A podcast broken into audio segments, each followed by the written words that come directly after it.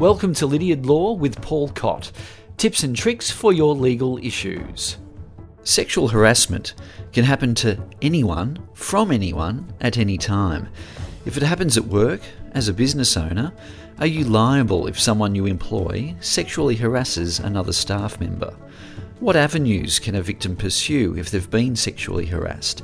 And what are the consequences to the perpetrator?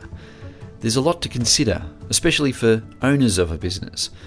To run us through the ins and outs is legal expert Paul Cott, principal at Law on Lydiard. Paul, it's often good to start with a definition. What is sexual harassment precisely? And do you have any examples? So, sexual harassment is unwelcome conduct um, of some sort of sexual nature that a reasonable person would be offended, humiliated, um, or distressed by. And some examples, I mean, there's a long list of examples, but, you know, um, even sexual jokes, pictures, um, advances, touching, um, reference to um, videos, really any reference at all in a really wide sense to to sexual things that a reasonable person should know would be offensive to the other person or persons can be uh, what is the legal definition of sexual harassment. And someone on the receiving end of sexual harassment, what kind of impact does it have on them? Oh, well, it, it can be massive and, and it can have real mental health impacts, stress and anxiety and depression. And when we're talking about sexual harassment in the workplace, it's obviously going to lead to you know loss of production, maybe leaving the job, uh, conflict in the workplace, all that type of stuff. So look, the effects are endless on on the uh, person or even the persons around them. I mean, if, if it's affecting adversely somebody, then the, the people around them also feel the impact. So it's got a, got a very potentially wide wide effect on not just the person who re- receives it or on the receiving end, but others around them. I understand recently there's been an avenue introduced if uh, where employees can go um, when making an application f- for the Fair Work Commission. Yeah, that, that's a, a, good welcome change. Actually, it's um, I really have to laud um, the Fair Work Commission for putting that into place. It's a little bit akin to, well, it's very similar actually to what they've got now in what they call the anti-bullying jurisdiction, where somebody who's being sexually harassed at work or they're being bullied at work, they can make an application. And with the aim of the ultimate aim of that application being that there is an order which can be registered in a court that that sexual harassment stop. And that order can be directed to the employer um, or, and to other perpetrators such as fellow employees, even contractors or people who are involved in a business. So it's um comes into play 11th of November. Over the next few weeks, the procedures and how to apply and all that information will be up on the website. I looked again today; it's not quite up there yet, but it's look, it's a really welcome change, and I think it's come from all the recent publicity surrounding um, sexual harassment in in the public sphere. Mm-hmm. If we look at a business, what can a boss do if one of his or her staff is a perpetrator of sexual harassment? Can they sack that person? Uh, generally, at the moment, yes, they, they can. It really depends on all the circumstances. I mean, you'd certainly want to do a thorough investigation, and you wouldn't want to be pulling the trigger on the, the dismissal of the employee who's had the allegation against them too early, whether whether when you don't know it, you know the facts for sure. But now it's actually clear as part of the new procedures in the you know anti-sexual harassment jurisdiction of the Fair Work Commission that they've made it explicitly clear in the legislation that if there is a finding of sexual harassment against a person, that can be a valid reason for dismissal. So that if that person then went to the Fair Work Commission and made an application to say that they were unfairly dismissed, that um, that would be a defence, and that would be one of the elements that would not be an unfair dismissal because as long as the procedural elements are being complied with. But that would be a valid reason. Mm.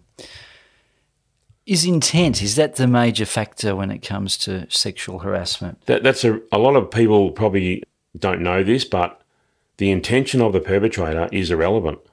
Mostly, it's really focusing more on the effect on the victim, and also the effect which a reasonable person would would have. There, there is there's a principle in the law called the eggshell skull principle, though, and that says that a perpetrator of a wrong has to take the victim as they find them, and so that if you are overly susceptible to an effect of sexual harassment, then the perpetrator has to take it as it is, and it's too bad. Mm. But there is the element of it can't be completely unreasonable. Um, you know the the offence that's been caused mm. either. So it, the victim can be unusually susceptible, but at the same time, the intent of the offender is not relevant. But it's always had to look at um, on the effect with the effect of the victim through a reasonable person's eyes, how they reacted. Was is that a reasonable um, humiliation or distress or discomfort from as a result? Uh-huh. And a claim of sexual harassment is not just re- relegated to the workplace or work, but also schools, um, shops, buying services and goods. Yep. Yeah, very much so. Um, it's definitely not just confined to the workplace, it's across the board. Any area of life where human beings interact with each other, education, school, um, government departments, anywhere where people gather, provision of services, provision of goods and services, um, church services, you, you name it, it's um, much, much wider than just workplaces. There's really no limit to it. Mm. Let's say it does happen at work. Who's liable if a particular employee commits a sexual harassment? Yeah, so um, primarily the employee would be liable, but and it depends, as us lawyers love to say, but it depends on whether the employer knew about it, whether they should have known about it, and then what take what steps did they take to either prevent it in the first place, such as putting policies into place, and also on what steps the employer then took to redress it, and should they have taken steps, um, or, or, should they have known about it as well? So it, there is a potential liability on the employer because they have a duty to all employees to provide a healthy and safe work environment, and um, the law can say that if if a sexual harassment is allowed to have occurred that wasn't dealt with correctly and that's caused significant adverse effects on a person, then um, it can yeah it can be the employer. Uh, so if you've got a company, it could potentially be the the company, and then accessorial liability on the directors, even if they knew nothing about it, um, and the business owner, and even company secretaries, all that type of thing as well, and other employees.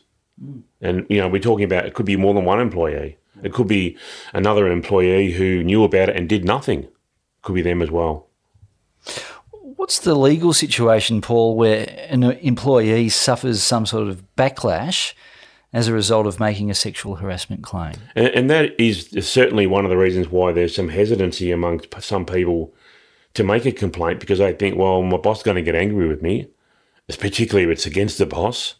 Um, that makes it really difficult.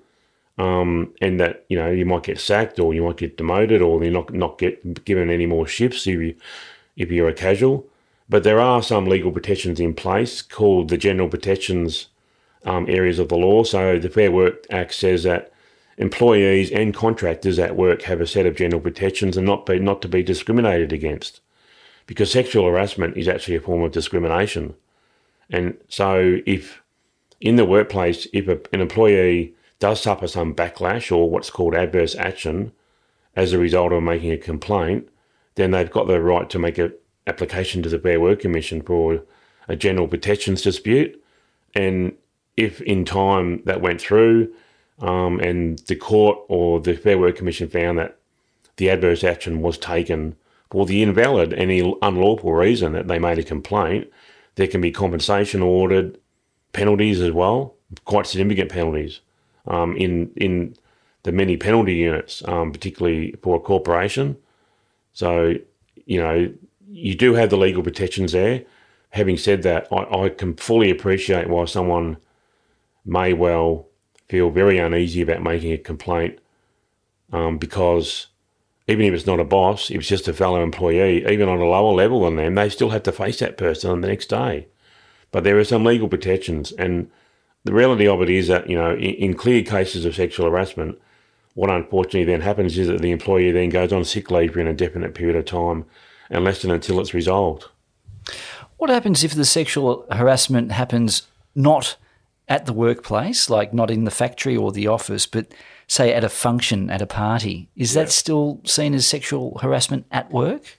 It, it can be. Again, it depends on the circumstances. And there's been a whole lot of cases about this. Um, and the leading case is Rose versus Telstra Corporation, where if you have um, a work sanctioned or work organised event or something on the work premises, or even potentially where a whole series of workmates go out together away from the workplace, if that function has a connection to the workplace, then it can be that the employer is responsible, even though it's not in the work premises. So even after hours conduct does have the potential to be deemed workplace conduct. So Rose and Telstra Corporation, where there was a party, I think it was a work organised party, and, and something untoward happened there, and the employee was liable. So it's really a, a matter of how far work extends. So it's not just work, but it can be work related events, particularly where, say, an employee has to travel if that's a necessary part of their work, and they could be 500 kilometres away, if they are there for the reason that having to do work duties there, then that can have a connection to work. Mm. Is sexual harassment a criminal offence? Do the police need to get involved? Um, generally, it isn't, but it can be. Probably the minority of cases. It's really going to require a physical assault um, or a threat well, the threat probably wouldn't be sexual harassment, it'd be an assault um, or some other criminal offence. But if there's really inappropriate sexual touching, that would be sexual harassment, but probably above all, it would be a crime, a criminal offence of some sort. So the majority of sexual harassment cases um, do not involve the police. They're not a crime, they're not a criminal offence, but they can be in the minority of cases. It's up to the, the victim to go forward to the police. Yeah, yeah. I mean, if you do it at work too, the arguably the employer has a duty to, um, if the employee doesn't want to report it to the police, to do so. If there has been some assault or a sexual assault nature, um, you know, the employee may not want to again report it to the police, but the employer has arguably has a duty to say, well, I'm going to report it.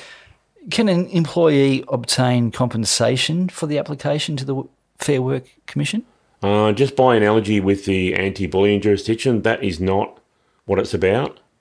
The reality of it is that there's a potential that you know the parties may agree to, in a mediation, to resolve it with a monetary payment, maybe for out of out of pocket expenses um, and compensation. But generally, if it goes to a hearing, the Fair Work Commission does not have the power to order any monetary payments. The only thing they can do is make an order that the bullying stop. That's it. What about a situation where the employee suffered from the sexual harassment so badly that they've left the employment? Yeah, unfortunately, look, they might have other claims, such as a civil claim for damages, because they've left the employment. Then they're, they presumably not getting the income unless until they get another job. But for the Fair Work uh, Commission process for the anti-bullying and the anti-sexual harassment jurisdiction, you have to be currently employed. Because if there's an order to stop the sexual harassment and the employee's left, then there's nothing to stop. It's not going to happen again. So unfortunately, that's not going to be your redress if you leave um, the employment. And also, the other thing is it has to be likely to be repeated. So yeah, if the unfortunately the employee's left, the anti-sexual harassment jurisdiction won't apply. Well, finally, Paul, does a person need a lawyer to make an application to the Fair Work Commission?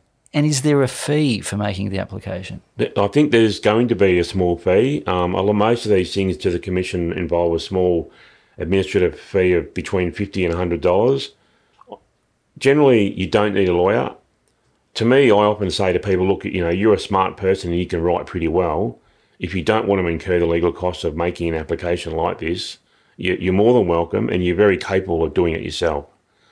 But having said that, often lawyers will know some little tricks to put in there to make the application better once it gets on because although you're not bound strictly according to what's in your application, you can speak about the, the matter wider than what's in the application.